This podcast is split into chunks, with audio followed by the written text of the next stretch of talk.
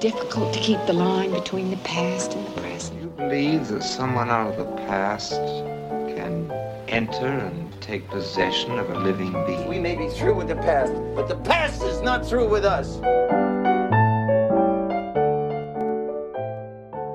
Welcome back to the Next Picture Show, Movie of the Week podcast devoted to a classic film and the way it shaped our thoughts on a recent release. I'm Scott Tobias here again with Tasha Robinson and Genevieve Koski. No Keith Phipps again on this pairing, but we're happy to have Vulture critic Jen Chaney back. Due to COVID protocols, she hasn't been able to leave the recording studio all week, so we appreciate her resolve. Uh, on last week's I do show, what I have to do for the purposes of this podcast. Do it You for know- the vine. it's a tough it's a tough gig. On, last week's show, we talked about what's love got to do with it, the 1993 Tina Turner biopic based on I Tina, the autobiography she wrote with Kurt Loder. Turner was notably uneasy with that film for various reasons, and she gets the opportunity to set the record straight with Tina, a new documentary on HBO. Unfolding in five parts, the film covers the ups and downs of Turner's life, from her difficult childhood in rural Tennessee to her awful relationship with Ike Turner to her unlikely and wildly successful reinvention and comeback as a pop star in the 1980s. It's also full of vintage performance footage for music history buffs and lots of evidence of Turner's creative genius and formidable drive. And there's some good material about the making of What's Love Got to Do with It, which may be the first time in Next Picture Show history that our pairing has connected this directly. We'll talk about it after the break. The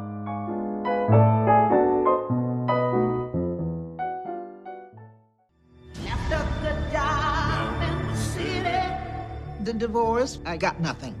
Working for the man every night and day. No money, no house. So I said, I'll just take my name. And then we tried to get a record deal. Nobody would touch Tina Turner. She'd play anywhere just to make the money to get by. My dream is to be the first black rock and roll singer to pack places like the Stones. When she became successful, the past came up. Her story reached so many people who felt like they had to keep their secrets locked away deep down. It's hard. One of the worst parts of your life has been an inspiration. So, what did everyone think of Tina, the HBO documentary? Jen, you, you wrote a review of this for Vulture so people can, can see in detail what you thought of it. But tell us, what did you think of Tina? I thought it was really, really well done. It really does, unlike what's love got to do with it, cover the the full breadth of her career. And certainly it gets into the relationship with Ike. But basically what's love got to do with it, that stuff kind of stops at about the 52 minute mark in this. And the remaining elements of the movie are about, you know, her trying to build up her own career, the difficulty she had with that initially, then finally recording Private Dancer, and then still getting asked about Ike all the time, um, which was the reason that she decided to co-write I Tina with Kurt Loder, and still get, getting asked about it. And of course, when the movie came out, that only uh, magnified it again. But it, it goes even further beyond that to where she is now. I think she's 81 at this point.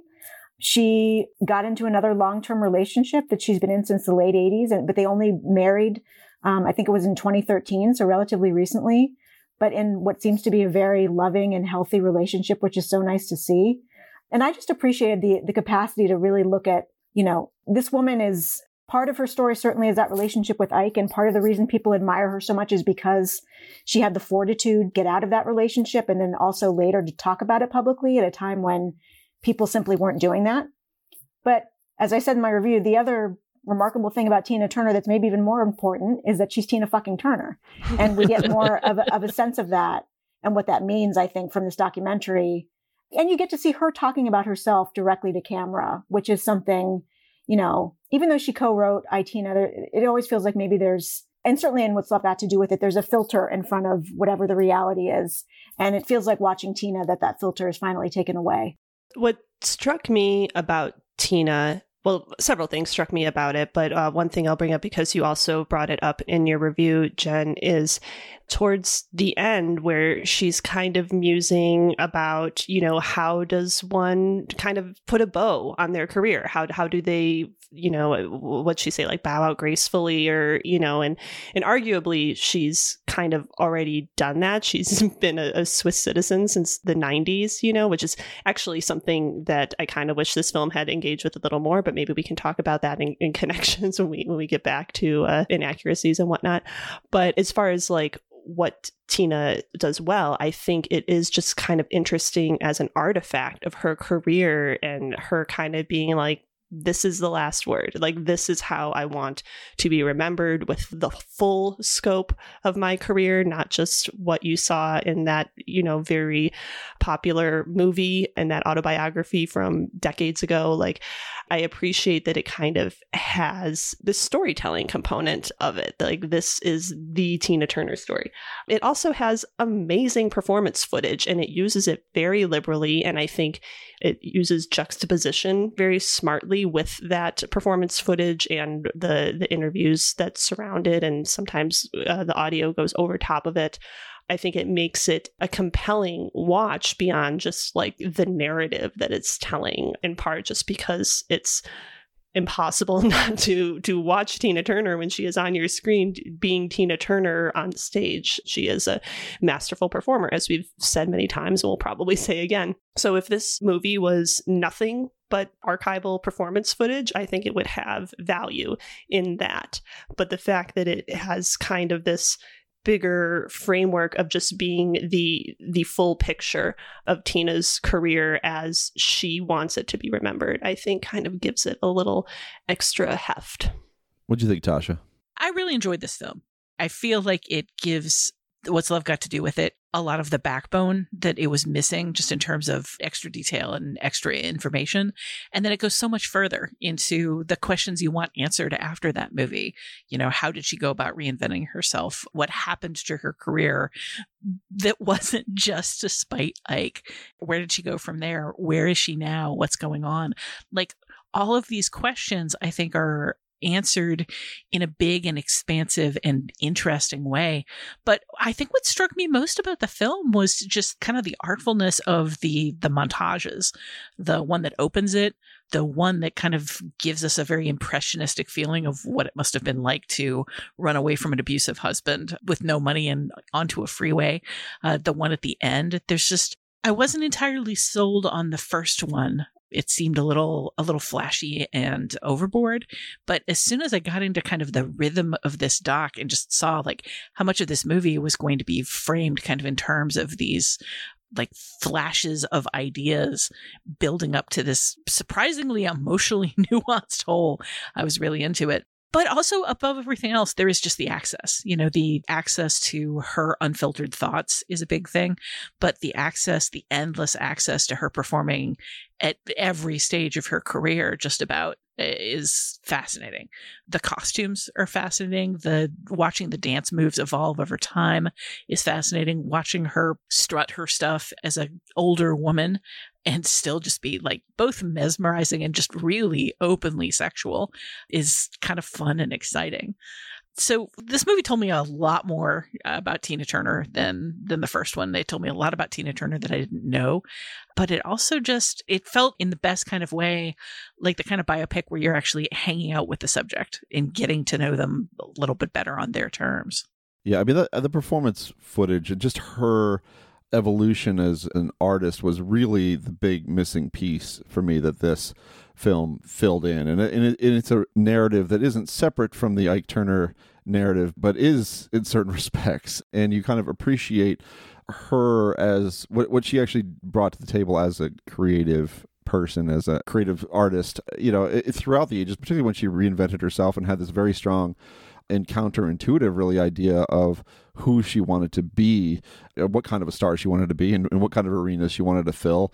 And then all the really fascinating detail about a song like What's Love Got to Do with It, which was in its original form. As that was amazing. I had no idea it was like a cheesy Europop yeah, I mean, it's, song it's. It's, it's catchy, but it's like it was like a Eurovision song or something, Yeah. right?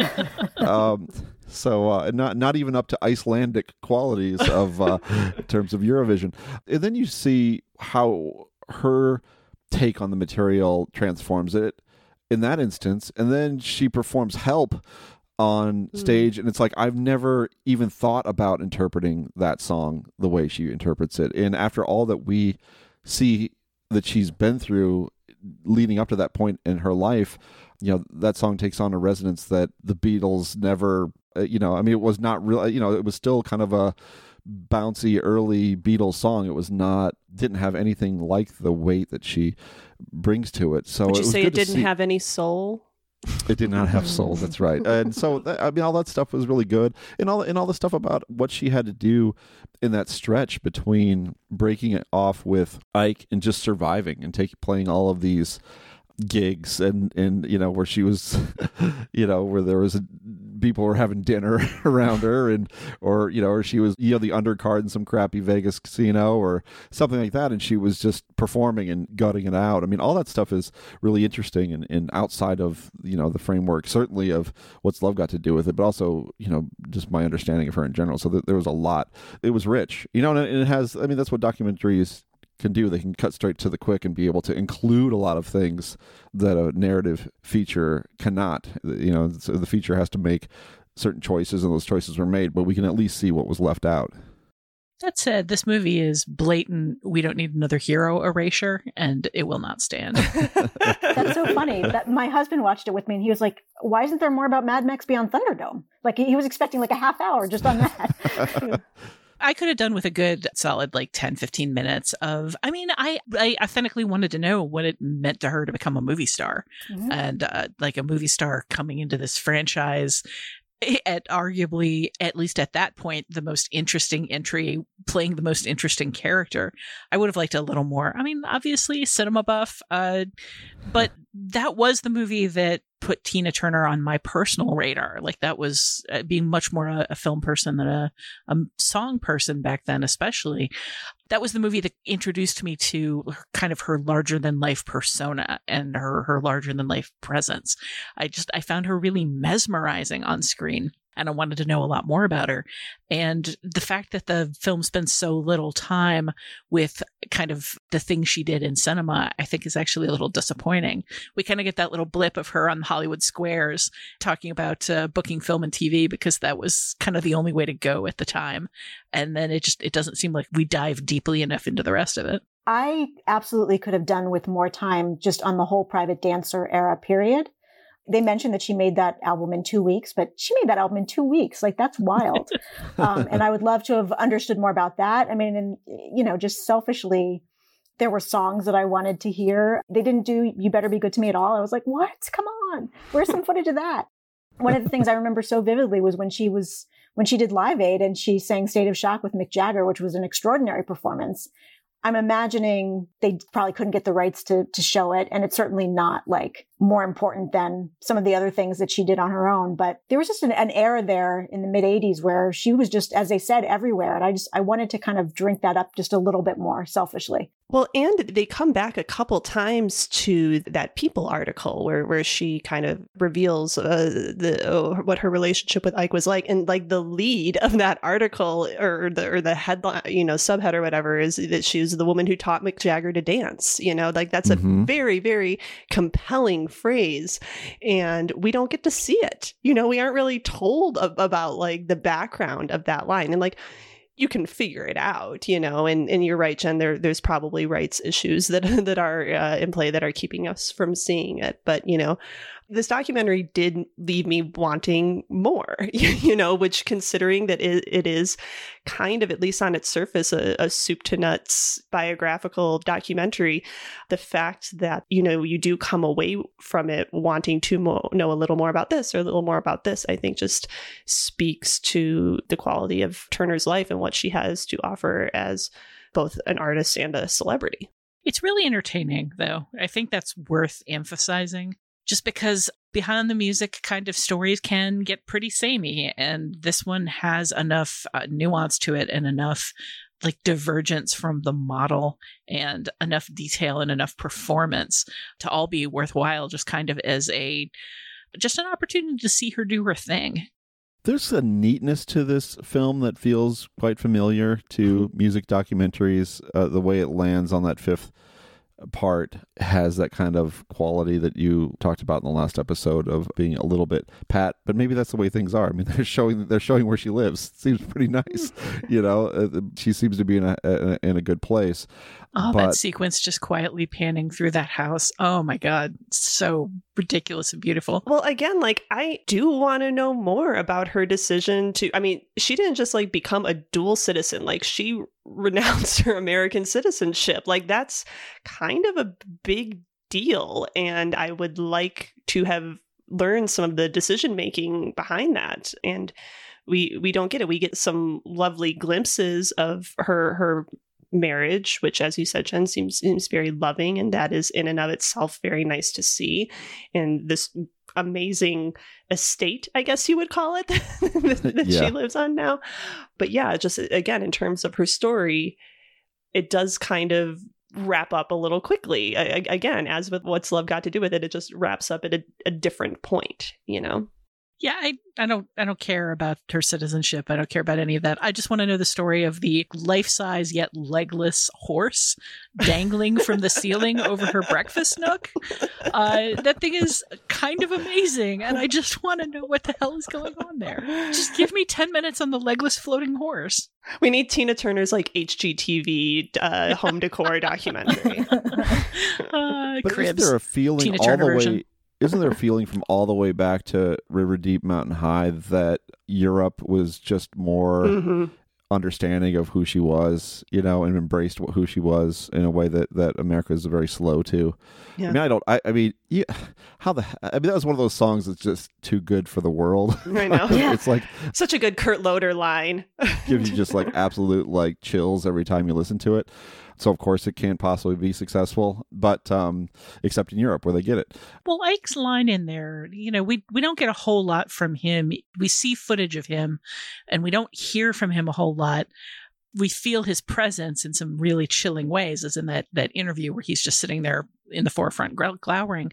But the the moment where he says, like, we couldn't find traction because we were we were too white for the black radio stations and too black for the white radio stations, that was really telling. I think both about the scope of her career and and where she was and why it took her so long to get to where she she ended up. And actually just speaks to him as a businessman and as a person. Like an awful lot of his kind of sullen anger seems to come from his background, his history. Um, but I, it feels like some of it just came from understanding that the the music that he was making was not finding its way through basically America's weird racial issues and the ghettoification of music. You know, as as he was talking about kind of like how Europe does music differently and how it's a much more civilized way of uh, of doing it. I, I actually felt something for Ike Turner. Well, I also I thought that scene in a way he was demeaning her as well because she was working with another producer and I, and he they implied that she resented that and you know that's one of the things that I think this documentary does really well that what's love got to do with it didn't do which is and what's love got to do with it a lot of the you know the evidence of the abuse in the relationship was in these big volatile moments and and the rape scene and and the fights that they would have but this documentary captured those little moments that to me were as uh, illuminating about the abuse as anything else. Like when he's saying that in that interview, they panned to Tina and you can just see that she's just swallowing a lot of feelings. Like I, that's mm-hmm. just what I, what I got from that. And then there's another scene later in the movie that's footage of them in the recording studio. And I think one of the backup singers is asking a question and Ike's addressing it, but maybe not quite answering what she wanted to ask. And Tina jumps in and says something and he walks toward her and you see her flinch. Like she's so prepared to be hit in some way by this guy. And that to me was as sad and telling as a lot of the scenes and what's love got to do with it. And so the way that they addressed it here, I, I thought again was just a lot more nuanced and really gave you a broader picture of things. So, one thing I wanted to ask everyone before we move on to connections is this very interesting issue that comes up in the film about Tina Turner's reluctance to tell her own story and her motives for telling her story, which are very specific and very calculated at certain times to, to that interview with People magazine in 1981, uh, to the autobiography she wrote with Kurt Loder, and to this documentary in general. I was curious just to hear your thoughts about what that says about her and then and, and how this how she's almost been kind of haunted by her own story against her will. I mean, I think it's upsetting to witness, especially like in the scenes in the documentary. You know, we've already talked about it being brought up like at the Mad Max junket, or maybe we didn't bring that. Maybe that was in your review, Jen. But the the scene at the Mad Max junket where uh, Ike's arrest is, is brought up, and she's just like, you can see on her face, like, why why do I have to answer this? And also like I, I think it was was it Hollywood Squares, you know, where where mm-hmm. where she's asked like where's Ike and she's like not here. like um oh like I she actually says uh I hate to correct you on this, but I think it's really important. She says something like I don't know and she says it in a really i think almost calculatedly flippant way mm-hmm. that's not just he's not here but why would it be my job to answer that question? Like she's really dismissive of it. And then the sound goes down and music plays, but you can see that she's still like bantering mm-hmm. um, with the host and saying more stuff and laughing. And I, I really wanted to hear what the rest of that was because it seemed like the kind of situation where they might have like pressed to the point and she might have had to find new ways to diffuse it but yeah, so like all those scenes of her like being sort of confronted with her by Ike, although I think the Hollywood Squares one was before the People article, so that was just like more her trying to strike out on her on her own. But when you hear her talk about like I just wanted to tell this story and be done with it, it's hard not to like think that she's being a little naive in, in, in that moment. And I do not want to sound patronizing or, or anything here, but the idea that you could tell this story of a type that was not being told about you know celebrities and, and abuse and and all this stuff that you could tell it at that time and that people would just move on i think is like it's certainly understandable why she would want that to be the case but i think it's also kind of like i said naive on her part to think that that would be the case. Well i, th- I think that's true. I would also say one of the things that comes through in, in tina is just how poorly equipped the media was to mm-hmm. talk about this stuff because people weren't talking about it. Like that people magazine article the fact that she spoke about all this in such detail and with such bluntness and when they show the cover of that issue, the tease to her article is like, Tina out on the prowl without Ike. I'm like, excuse me? That's yeah. what you took away from that interview? Yeah. What in the world? Yeah. The author reading his own prose was like, no, no stop. You're you're really proud of yourself there, buddy. Okay. Yeah, and, and and that was something I thought about a lot too. Is is um when we hear we hear her talking to the guy from People, who I'm, I apologize, I can't remember his name, and and also to Kurt Loder. And I kept thinking to myself, I wonder how this would have been different if she were talking to a woman or mm-hmm. a black woman. You know, her, her story was always always being filtered through predominantly white and, and often male media. And I hadn't really even thought much about that until I was watching this documentary. And that and like you said, it was naive maybe to think people would stop asking about it, but just the trauma of that. Sure. Like you, you, you see it more clearly when you're watching her get asked about it over and over and over again.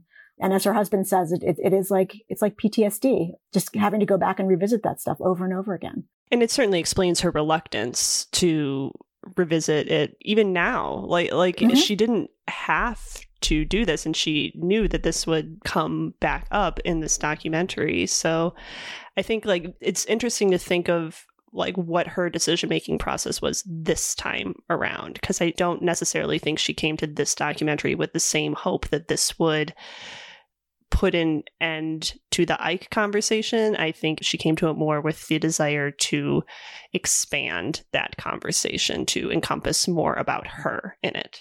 For what it's worth, I never took the phrasing, uh, the way she put it, to be I'm going to tell this story and then nobody's ever going to ask me about my abuse again.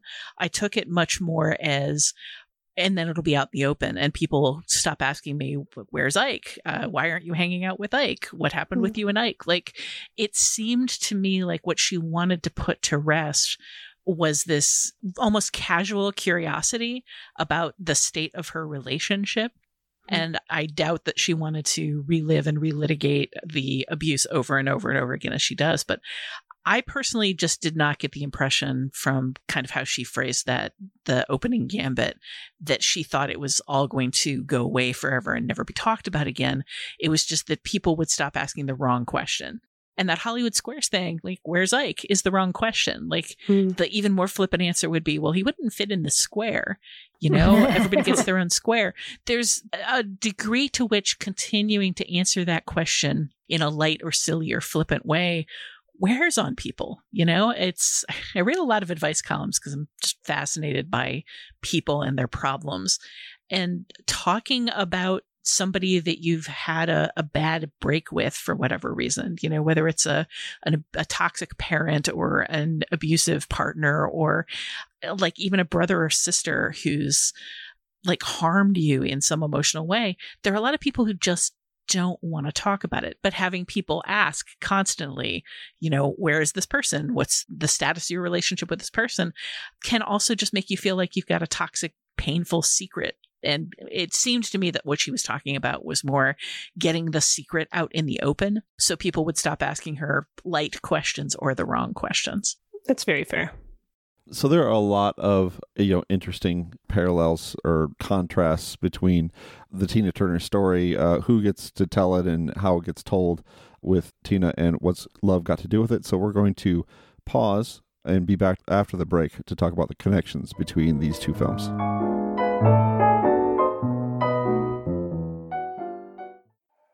Roger came to me asking me if I would be willing to give the story to the press. And I was afraid to put it out because of what I might receive from Ike. I called close friends and everything. I didn't know if I should do people and, and let publicly say it, you know, finally. I didn't really know too much about the backstory, and nobody knew about the traumas that she went through. You know, I just was looking for a simple comeback story. Little did I know, you know, there was this whole legend uh, that came about. I didn't know what to expect. I wanted to stop people from thinking that Ike and Tina was so positive. I mean, it was it was that we were such a love team or a great team, and it wasn't that like that. So I thought, if nothing else, at least people would know. Now it's time for connections when we bring these two films together and talk about all the things they have in common. You know, one element of the Tina Turner story that we can't get away from is trauma and, and abuse. I mean, that is part of the story. It's part of what makes her inspirational in the sense that she was able to wrest herself away from this relationship and find success and find some measure of happiness on her own. Uh, but the way these two films deal with this fact of her life are, are very different. Yeah, I think Jen was uh, summarizing it really well in the in the first segment of this episode when you know she kind of noted that in Tina, you know, we're not seeing the uh, abuse the way that we do in uh, What's Love Got to Do with It. It's, it's really like you know show versus tell in, the, in these two films when it comes to this abusive relationship and they have very different effects you know and i think that certainly what love got to do with it is more visceral and, and horrifying and, and, difficult to to watch those those scenes in particular. But as we talked about in the first half you also maybe lose a little bit of the nuance in terms of just like the scope of this abuse beyond the actual physical violence. You know there's a lot of you know gaslighting and different sort of types of uh, psychological abuse at, at play uh, in, in this relationship. And I think that Tina allows for a little more exploration of those elements um, while also allowing Tina Turner herself and just like the other storytellers in the film to kind of engage with the lasting trauma of that relationship. Whereas What's Love Got to Do with It is just very much in the moment of it.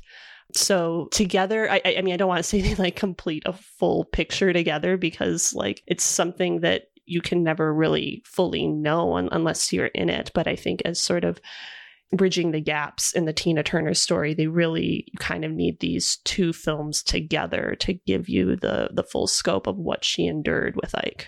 Yeah, I mean, there's a visceral quality to what's love got to do with it that isn't in the documentary. I mean, and I think we can see there are moments when those when they sync up. I mean, like the bit in what's love got to do with it when she gets sort of dragged into the room past the children. I mean, we hear a story so similar to that, or stories similar to that in the documentary about her being kind of closed off in the bedroom and being abused, and, and certainly the children are around to hear all of that screaming and violence and it's one thing to say it and it's one thing to show it and and I think there's it's risky and, and unusual I think for a inspirational touchstone pictures production to you know get into that level of abuse to get into you know marital rape. I mean this, this is a it's a very tough watch and and it takes a certain amount of integrity to you know to be as explicit as the film ends up being.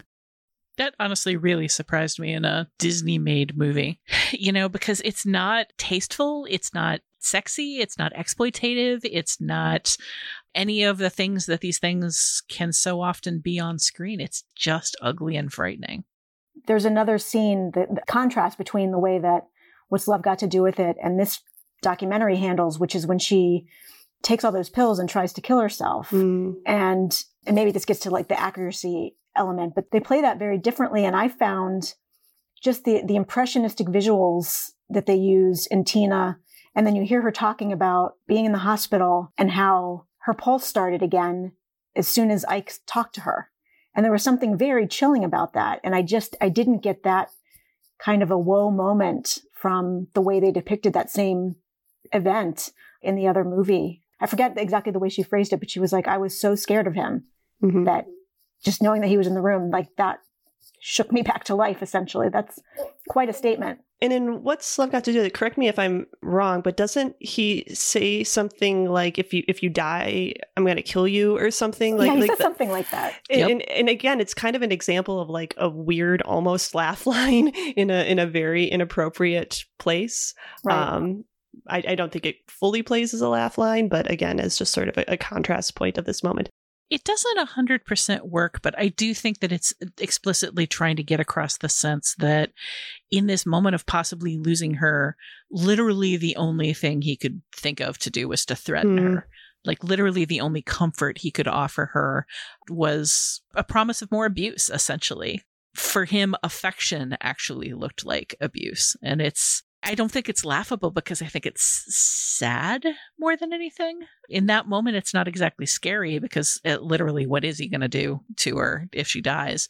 But it's a, just another kind of ugly moment of like he he doesn't have here's the thing that you get very often in real life abuse stories in fictional abuse stories is the charismatic person apologizing. I guess you get that moment in what's love got to do with it where he leaves the present for her but there's that one thing and we don't engage with her opening it and we don't engage with him ever bringing it up again but for the most part he doesn't apologize to her and say that and cry and say that he's he'll be better next time and that he didn't mean to do it um, which is a classic abuser playbook he pretends it doesn't happen Toward the end, he does. Like when he, when they're after she started to get some traction on her own, and he comes back with the flowers. Like that's the closest it gets to doing that. even so he doesn't he says something to the effect of like you know i know it wasn't all wonderful and it's not an it's a non-apology you know it's a classic non-apology as close like as he's able to get. yeah we you know we both did some things that we might regret but uh, now we should now i'm i need money and we should work together again but for the most part especially in what's what's love got to do with it he follows his abuse by literally pretending it didn't happen you know when she comes back from him hospitalizing her he gets on her case about spending time in the hospital when they need to be working as though she'd been hit by a car or something and she also sort of uh, she just says you know okay i can as if it didn't happen and it's just uh an even uglier way to deal with abuse than the the cyclic apologies and courting and uh, honeymoon period that sometimes follows uh, lashing out. Well, one thing I, w- I would say in the film's favor, one thing I appreciate about the film, uh, because it was so focused on this relationship, is how the power dynamics between them shifted as the film went on, and he became weaker and she became stronger, and then at a certain point, you know, that was enough for her to make a break from him. I mean, there was something. There's a point where he just he is. Uh, he's at his most powerful at the very beginning. You know, when he is when he's so easily seductive and he's on stage and he represents all of this you know promise to her. And of course he has so much control of her over her life uh, when she's young and uh, they're together. And uh, he's fearsome. But i think as he loses control of his career as he loses control of his you know as he gets into uh, substance abuse uh, and as she finds her starts to find herself a little bit more the, the film i think tracks those kind of crisscrossing trajectories quite well you know, I think it's very interesting that both movies kind of end with touching a little bit on what became of him, but the What's Love Got to Do with It ends with, uh, you know, he used drugs and went to jail. And it's very much intended as a he got punished.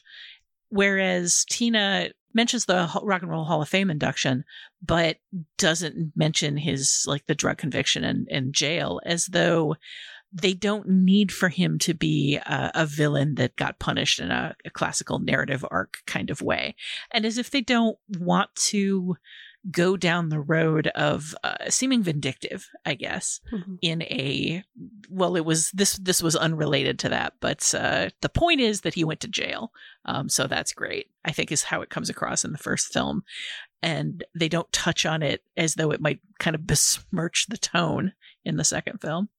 Before we move on from this connection, because I feel like this may be the the place to bring up something, uh, a kind of a small thing about Tina, but something that stuck out to me. One of those sort of impressionistic touches that, that Jen mentioned was these shots we get of their home, kind of overgrown and falling apart and, and ramshackle. And I'm not clear if that was their actual home, if it was the set from What's Love Got to Do with It. Um, like, there, did anyone like research this or find out anything about what those shots were of specifically, or? I didn't research it, but I did very much get the impression from the way it was framed that that was the the actual home. Yeah, because uh, my understanding was that parts of What's Love Got to Do with It were shot in their actual home. Oh, okay. Well, well, I guess that that would make sense. But I think like having these sort of you know low lit you know shots of this crumbling home that they shared during this point in her life is another way that Tina sort of telegraphs the the sadness and the the trauma of this period in her life without showing us as explicitly as, as, what's love got to do with it. It's just like another very kind of subtle touch that brings across the the feeling of of this story more than any specifics of it. And that's very much in contrast with the shots we were talking about earlier of her her home in, in Switzerland. Oh, of course. And I and I feel like that was a deliberate choice to show this is what her home looks like now versus what it looked like then. Yeah, the shot of the the half drained pool choked with leaves and surrounded by old leaves, as contrasted with the the sequences that we see with that pool and what's love got to do with it. Uh, at least during the the happier times mm-hmm. around that pool, it it does feel like sort of a metaphor for you know this is comparatively where their relationship went. You know, one of the interesting connections here is uh, that the connection is so direct. I mean, that we have a section of Tina that deals with the making of What's Love Got to Do with It. And we can see in one incredibly awkward press conference uh, with uh, Angela Bassett and Tina Turner. Tina's ambivalence about this project's existence and whether it's uh, uh does right by her or, or not, and, and then and we can contrast that with Angela Bassett, who is clearly and justly quite proud of her work in this film and is, is out there, you know, at the premiere or whatever whatever press conference this is representing, trying to put the best possible face on this story when when I, I think she's not quite getting what she would want or hope for from the the subject of the movie herself. I mean, bringing Bassett in as an interview subject just to talk about the impact of Tina Turner, I think was a little bit of a coup and uh, just a really good idea. And I think she man, I love Angela Bassett so much. um, I think she just really, really communicates uh, what having Tina Turner kind of out there as a role model meant for her and uh, potentially for other women. I really enjoy her uh, interview segments here, and I, I think it's significant that they come back to her close to the very end to kind of put a, a cap on the entire thing in terms of talking about uh, Tina's career and just sort of what she meant as a performer.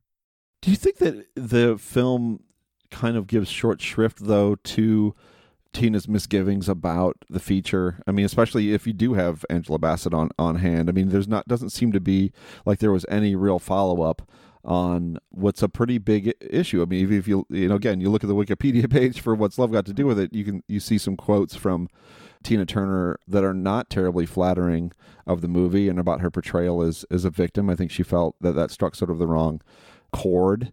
And, and I think that we see throughout the film of the documentary, of course, um, lots of evidence of Tina Turner being very reluctant to share the story, and being uncomfortable with how it's brought up and how other people can control or manipulate that story outside of what she can do. I don't know. I felt like that could have been dealt with a little bit more in the documentary. I don't know. I, I felt like the press conference did a fair amount of that work just by putting it on the record as with her saying like exactly what you just said that she hasn't watched the movie and she's never going to watch the movie because she doesn't want to go back there and revisit that. And, and I think really the point of that was to just again as part of that running theme of how hard it has been for her to keep talking about this stuff, like, and how hard it has been her whole life to just kind of put it behind her. But, uh, you know, on the flip side of it, I mean, she still showed up at the Venice Film Festival to be at the press conference. She mm-hmm. still recorded whatever she needed to record in terms of any of the music that she did. Like she wasn't so opposed to it that she didn't take steps to support it and uh, in certain ways. So I don't know. Maybe they just didn't want to make it into a bigger issue than it was, other than to just get her on the record as saying that she didn't really want to watch it or, or see it again because it, it didn't feel like an accurate reflection. That's her too, in a nutshell, right? Though I mean, she will show right. up under under mm-hmm. under any circumstances, whether she wants to be doing it or not. She's going to step up and perform, and and um and that's something that she did in that press conference. I mean, it's interesting to me you know, I mean, the thing we, we forget and, and that we need a documentary like Tina to remind us is that um, as viewers, as fans, we have that distance to be able to look at the Tina Turner story and be, you know, inspired by how she was kind of able to get through this two decade long traumatic period in her life with Ike. But what we can appreciate, of course, is that this actually happened and that Tina Turner is a human being and that this extremely long period of her, her life has left uh, lasting scars and memories that she is understandably reluctant to engage with. One thing that I did wonder about this after watching Tina is if it does still bother her at this point in her life, or if she has moved on like she seems to have moved past so much in her life I, maybe this is a point where we bring up her her buddhism which both films also engage with briefly, but in Tina, I think very memorably, you get another very interesting montage with her her mantra. Montage with her mantra. Uh, you get montage. Uh, yes, you, get, you get a very interesting montage there.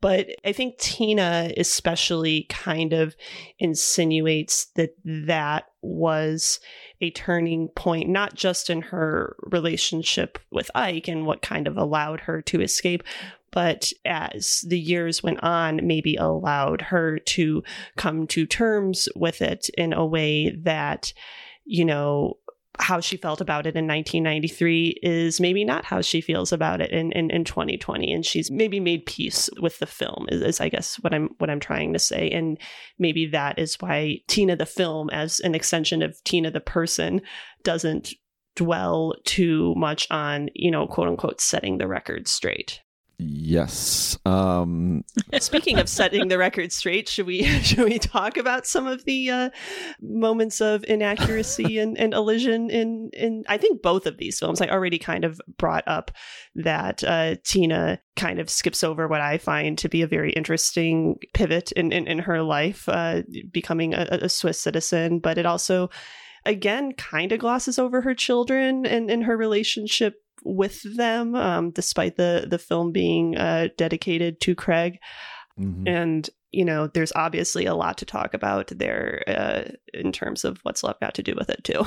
Something I really hadn't thought about until uh, just a few minutes ago was the fact that in both of these movies we get segments about the the divorce um, decree, basically about her willingness to walk away. And in what love, what's love got to do with it? It's walk away with nothing except her name. In reality, it wasn't quite that that bad. But uh, correct me if I'm wrong here. I don't believe either of those movies in any way mention custody of the children as part of the divorce case. I think they were all grown at that point, right? I think I think Yeah. they were all Yeah, I think adults they- they- at, that's at probably that point. well, that would- yeah, yeah. That would that would certainly explain it then. it, it just it seemed uh it seemed like a weird thing to to not bring up. But again, with both of these movies, we so completely lose them um, as characters and as people that it is sort of difficult to track that uh, that aspect of it. And I think there's kind of something to be said about the difference between you know an authorized and unauthorized biography. I mean, this is this was made with the participation and support of Tina Turner herself, and that gives us a lot of things we wouldn't get if it, we we wouldn't get her. Uh, I, I don't think we'd get you know a lot of the a lot of parts of the story uh, might be missing. But I, I was reminded a little bit of my responses to the two recent sports documentaries, the big Michael Jordan doc, and then the Tiger Woods doc. One of which was made entirely with you know Mi- Michael Jordan, which was a uh, an authorized biography to say to say the least, and then Tiger Woods, which was made without his participation. And in the contrast between those two films and the, and the amount of candor that the unauthorized documentary was able to achieve, you know, and, and the psychological depth it was able to mine uh, was so striking to me. And I, I wouldn't say this is not. Tina is not on the level with the Michael Jordan doc in terms of just being an organ of its you know subjects you know like a PR film. I mean I like I enjoyed it immensely but but still but maybe there is something missing here. Maybe maybe that you know and I mentioned it a little bit with how you know certain her misgivings about the film uh were were not maybe not as frankly addressed but maybe there are small ways in which the narrative has been softened a little bit. I mean, and you can feel that patness again in that fifth part. It just it does have that music doc, you know, arc to it that you know it, that's very conventional, and maybe and maybe the story just suits that, but it still felt a little conspicuous to me. Well, one one big thing they don't address, and this is something that what's love got to do with it, couldn't have addressed because it didn't go this. She hadn't lived this this far into her life at that point.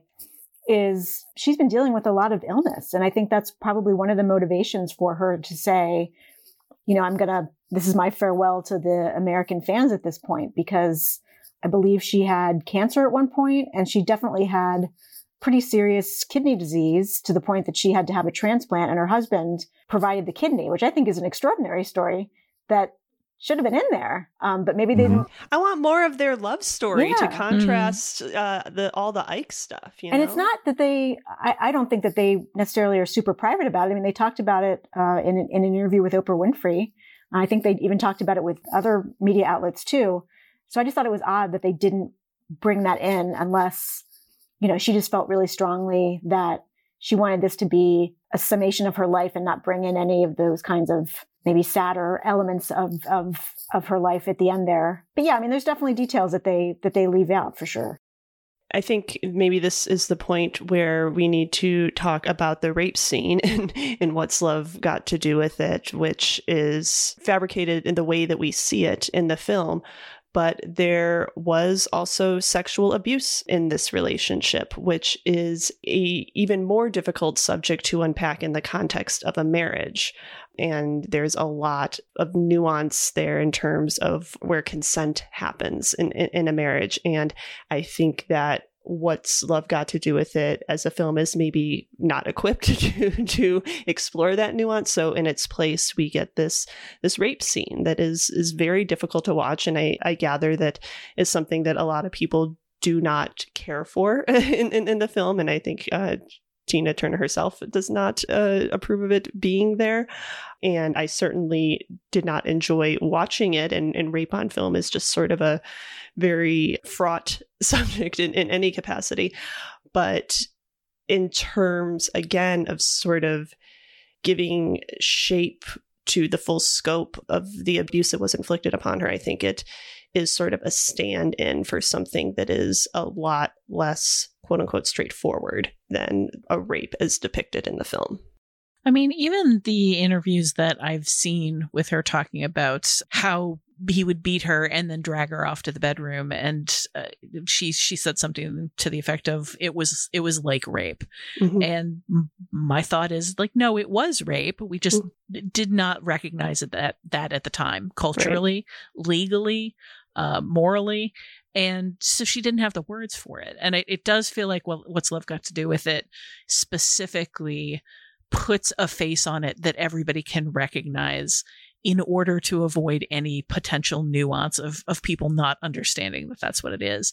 And it's a weird way to go about it, but it seems more narratively appropriate than showing a, sequence of quasi consensual post abuse sex scenes or you know, confusing to her as the victim sex scenes. You know, there's a lot there. I feel like they're trying not to elide over it. They're trying not to elide over the the ugliness and messiness of it. And it doesn't the way it's shot and particularly uh Laurence's just kind of animalistic performance during that sequence makes me feel like it's not intended to be titillating. It's not intended, again, to be exploitative.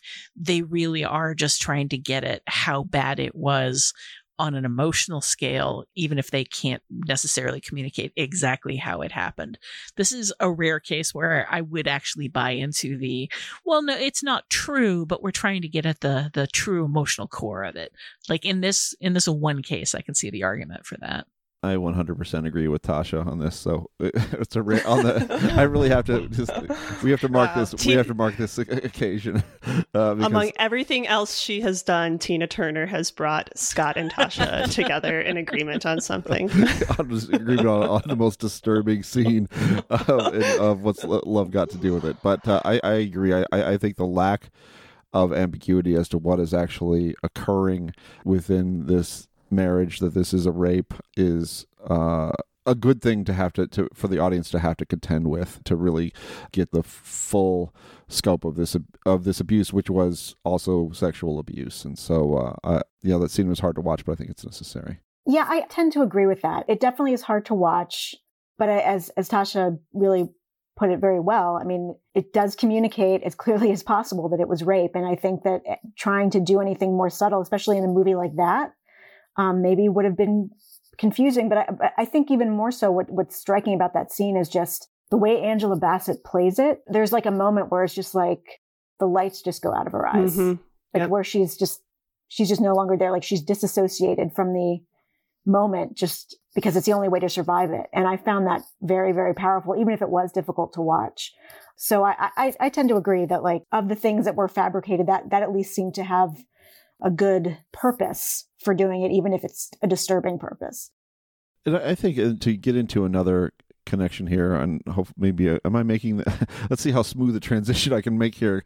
I think that one thing that the documentary does well, and, and that the, the the film does reasonably well, is to try to uh, use her performances to tell a story as well, and and uh, and give the songs that we know her for some kind of emotional or biographical context uh, to where it's all more meaningful. I mean, I, I mentioned, of course, her performance of "Help," that cover of "Help" uh, being so transformed by not just her take on the song, but all that we've learned. I mean, it's a, it's the Dewey Cox thing again. It's, he's got to think about his whole life before he sings. It's kind of like that. but but I, I appreciated that, and, and, you know, and I think it, I think those performances just end up having the depth that I think was suggesting the, the emotional depth or the soul, I suppose, of, of those performances is deepened all the more by knowing the context of her life and what that the voice we're we're hearing has sort of been through.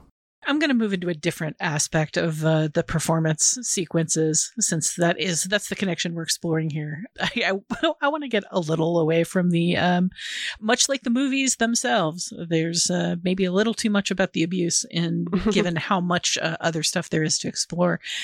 So one of the things I I actually meant to bring this up when we were talking about what's love got to do with it. I feel like we just we cannot underrate the contribution of uh, Ruthie Carter and her costume design. Mm, yes.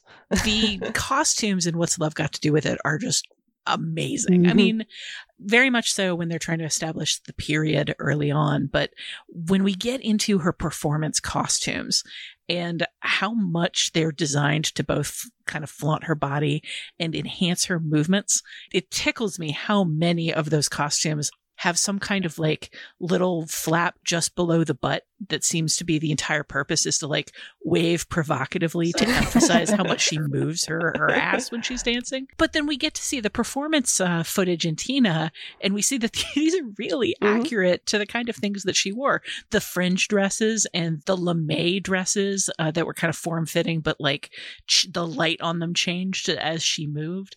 The really racy costumes and how she used to dance just in a in a way that wasn't crass but was kind of openly provocative. You know she was she was doing like cabaret shows and a lot of like her her movements and her costuming felt very cabaret. This is something that i feel like both films really get the importance of uh, showing how she how she moved on stage, showing how she kind of weaponized her sexuality and weaponized the joyfulness of her performance and the joyfulness of her sexuality, and how what a big part of it all the the costume she wore had to do with it. And with with what's love got to do with it, we can point out the the particular person responsible for this. Ruthie Carter has a long, long history of working with Spike Lee and uh, particularly working on like like black centric narratives. But I really wish uh, Tina. It's not like Tina had time to go into the question of her costuming. But looking at some of these costumes, I was just like, I just want to know the story of like who was making these things, you know, where where she was getting these things that were like taffeta, two sequins, and a dream. Well, and especially in like the early going of the career, it's it's uh, implied in uh, what's love got to do with it. That actually, I think Tina says this too. Like they were they were styling themselves. You know, her her her in the Ikettes, and presumably that was coming out of of their stipend. I'm so she wasn't getting paid much. The costumes just kept getting briefer and briefer. Maybe, yeah. I, I mean, and I think it's reasonable to uh, assume that Ike maybe had a, a, pretty strong hand in in how she what was uh, dressing. Uh, there's th- this is hair, not costuming, but in what's love got to do with it, there's that whole uh, go and get your hair dyed blonde like Marilyn Monroe uh, scene that you know and fries her hair off, mm. and um, that's sort of an, another example uh, of going back to what I said in the in the first half about there being these sort of little moments where the film kind of engages with the racial component of the Ike and Tina uh, Revue at this point in time and like where they were, pl- the, the venues they were playing and the people they were playing for and the, uh, and, and, and so on. And I think like the dye your hair blonde is another part of that costuming is storytelling you know like this this is something that i've talked about on this podcast and, and, elsewhere before and i think like when you take that out of film and put it into real life and apply it to a a performer a celebrity it still applies you know like how they present themselves on stage is really important to sort of the narrative around them as, as a performer and i i agree with you tasha I, I would have liked to have heard a little more about that in Tina, um, while also not thinking the film needed to be any longer to accommodate it. so um, yeah, I also like how Tina. You know, as any good documentary does, like it puts what Tina Turner was doing in the broader context. And there, there's a section toward the beginning where they're kind of contrasting her with like Diana Ross and the Supremes and some of the other mm-hmm. black female acts at the time who were really trying to conjure this sense of sophistication, mm-hmm. where she mm-hmm. was just this unbridled, sexy, exciting performer that was very different. And, and I also found that, you know, I think Genevieve, you talked about juxtaposition in this movie, just the way that they are weaving in the performances. And it just, it really puts in such sharp relief. Like this woman on stage looks as free as a human being can possibly be. And then at the same time in her life, personal life, she feels like she is lesser than and she has to hide this shameful relationship that she has. And when in the latter part of the documentary, when she is able to come into her own completely on her own, that she's finally like merged those two sides of her life into one. And it's really a beautiful thing to see. Okay, uh, uh, that's a great place uh, to wrap up our discussion. Uh, What's Love Got to Do with It is currently rentable on all the major streaming services. Uh, Tina is now streaming on HBO Max. Uh, we'll be right back with your next picture show.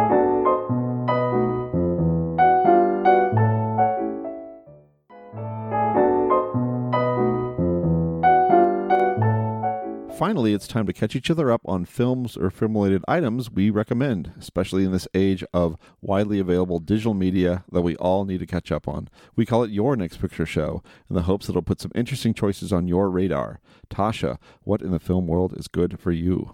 You know, I have seen nothing new recently that wasn't terrible uh, or hasn't come out yet, so I can't talk about it yet. So I was left a little dry here, and I, I started thinking about uh, Tina, the the documentary in particular, and how much uh, Tina Turner's dancing reminded me of Mick Jagger's dancing, and the degree to which like I I didn't know what she was like on stage until I saw these performance these extensive performance clips in the documentary. And in the same kind of way I didn't know that much about Mick Jagger's dancing on stage until I saw the Martin Scorsese documentary uh, Shine a Light and in the same sort of way, you know, again, not a big music person.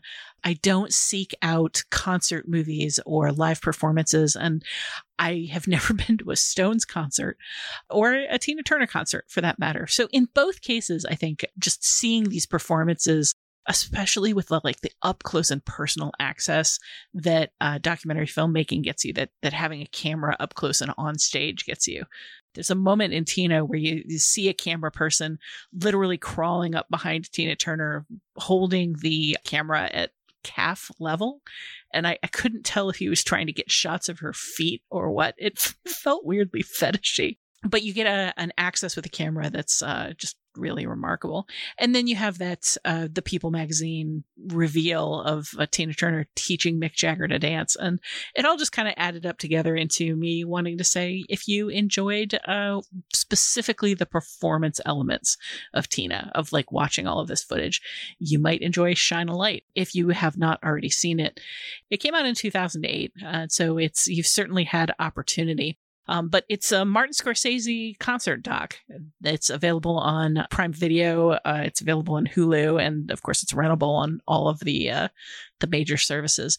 But mostly, what it is is just the Stones performing on stage uh, with Scorsese's camera up close and, and personal among them. There's a lot of aspects of it that I found pretty interesting. One being the fact that the stage is just ringed by people who are literally inches away from Mick Jagger, who is crouching down to sing to them right in their faces, and they're holding up their phones and filtering the entire thing through the process of of shooting it for themselves. And it's like, of course, if you were that close to Mick Jagger, you'd want a record of it. You'd want to be able to say, here's Mick Jagger singing to me personally.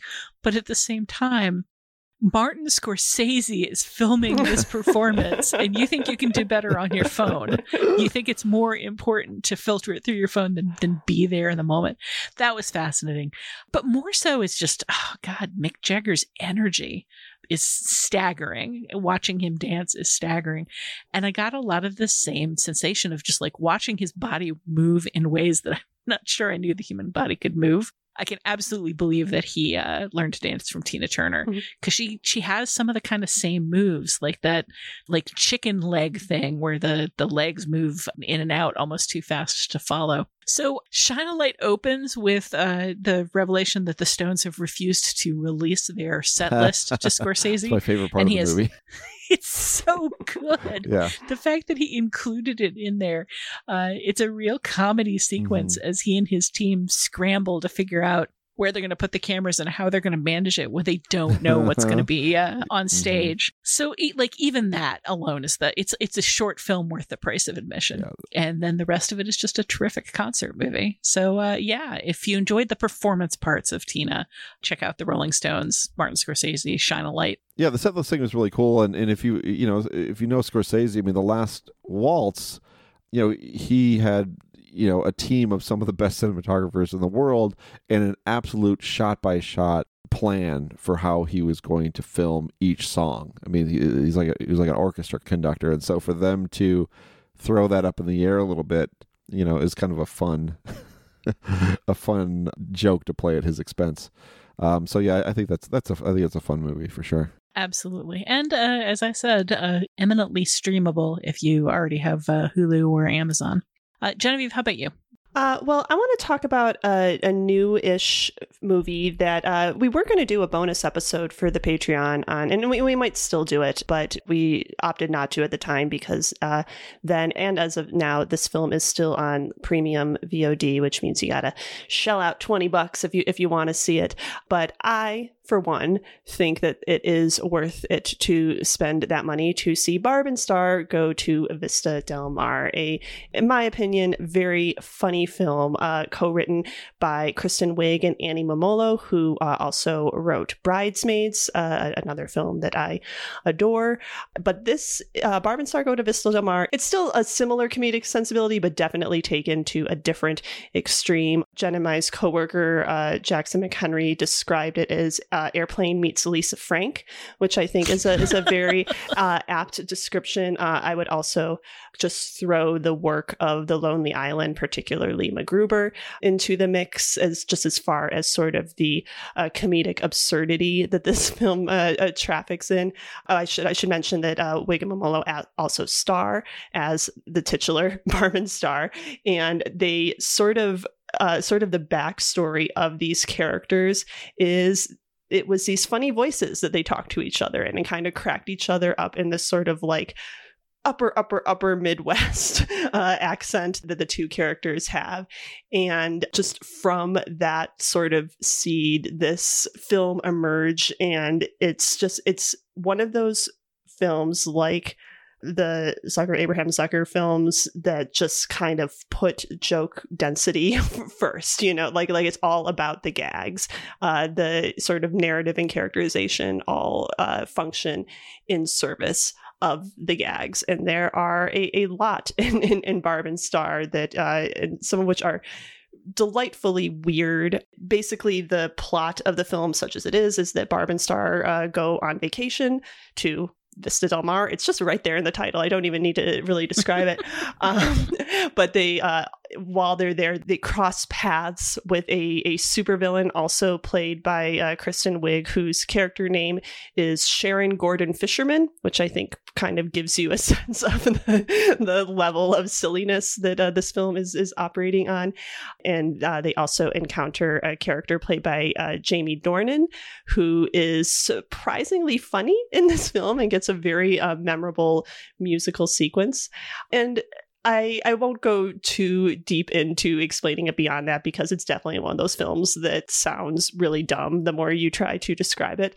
And certainly there are, with such a high joke density, there are certain things that are just too weird to function or just don't land. But I think there's much, much more that does. It's a fun film. It's a surprising film. It's a bright and happy movie to, to watch. It just like it felt kind of like a vacation to watch it.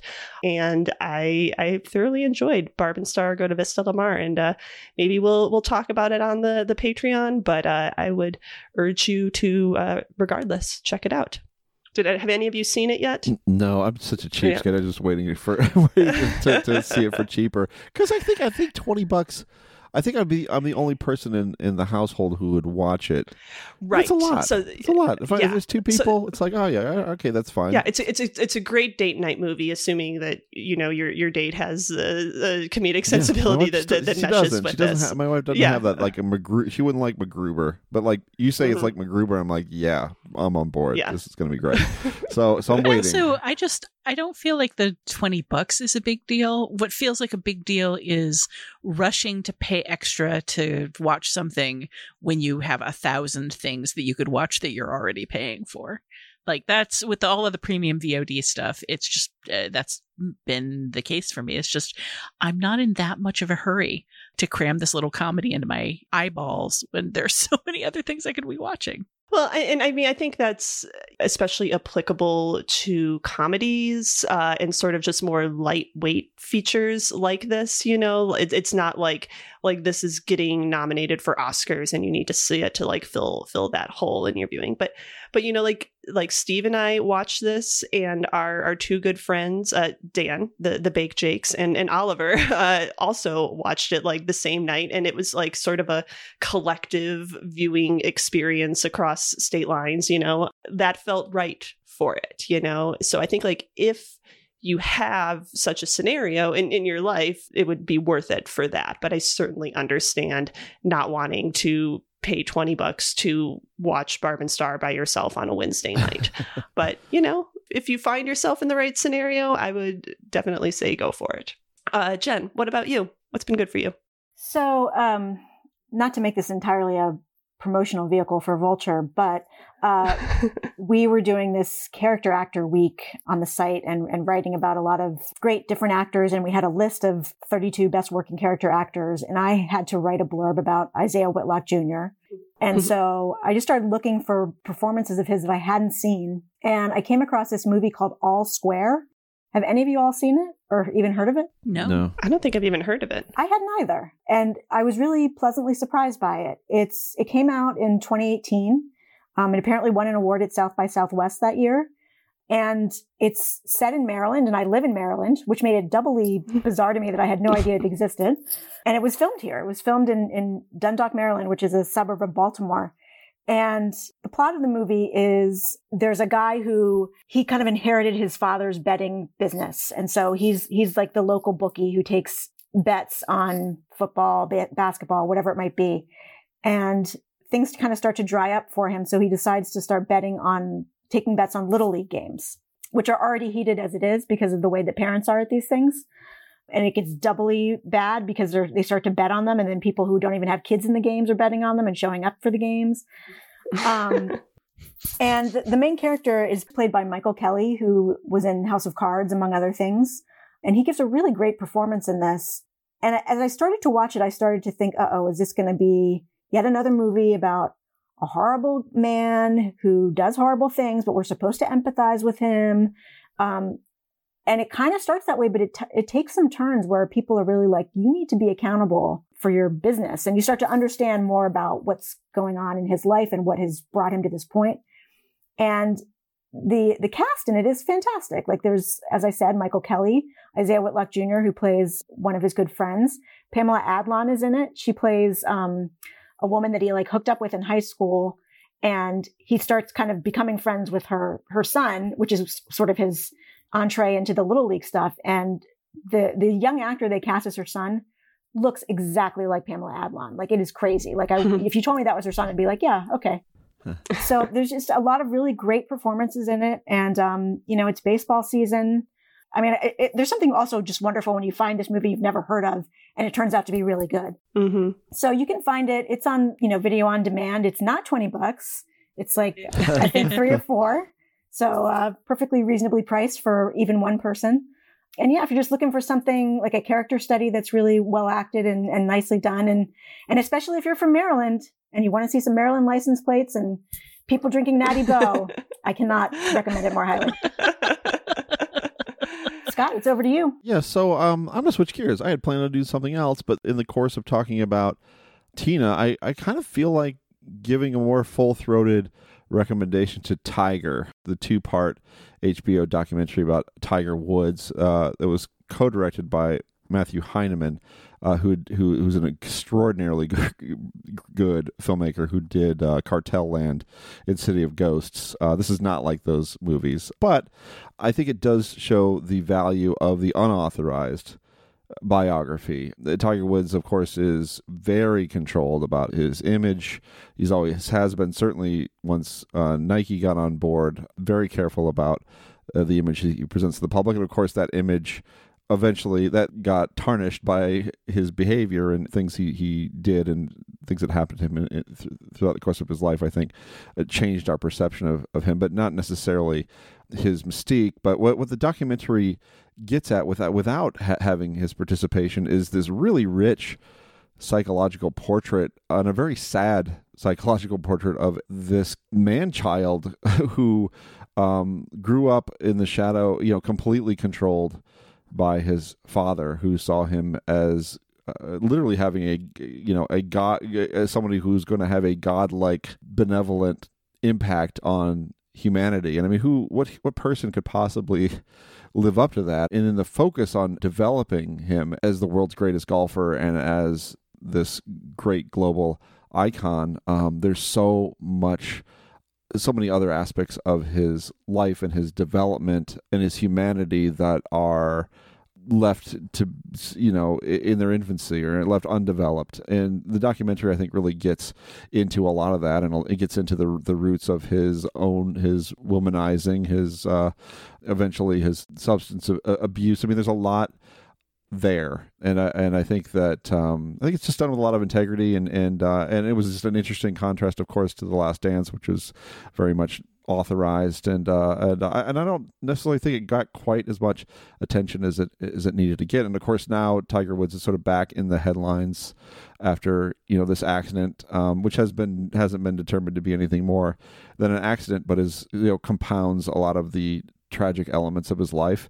And of course, also the film is is generous enough to show why he's such a transfixing and transcendent sports figure. I mean, his uh, you know at his best, he was he was such a magician on the golf course and so focused and so unlike anybody else who had played golf before he just completely changed the game so all of that's part of it it's you know it's two two parts feels very tight to me. Um, did anyone else see this one, or was just me? No, I saw it. I reviewed it too. I, I thought it was very good as well. Oh, I'm sorry. I should have I should have uh, looked that up, but I was sort of uh, improvising here. But yeah, I thought I think it's a, a very very nicely done. So Tiger, you can watch that, and Tina on HBO. Stay in the tees. Uh, and uh, uh, and, and see two two quite good documentaries.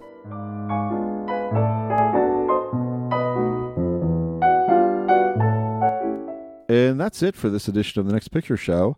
Our next pairing will drop on April 13th and April 20th.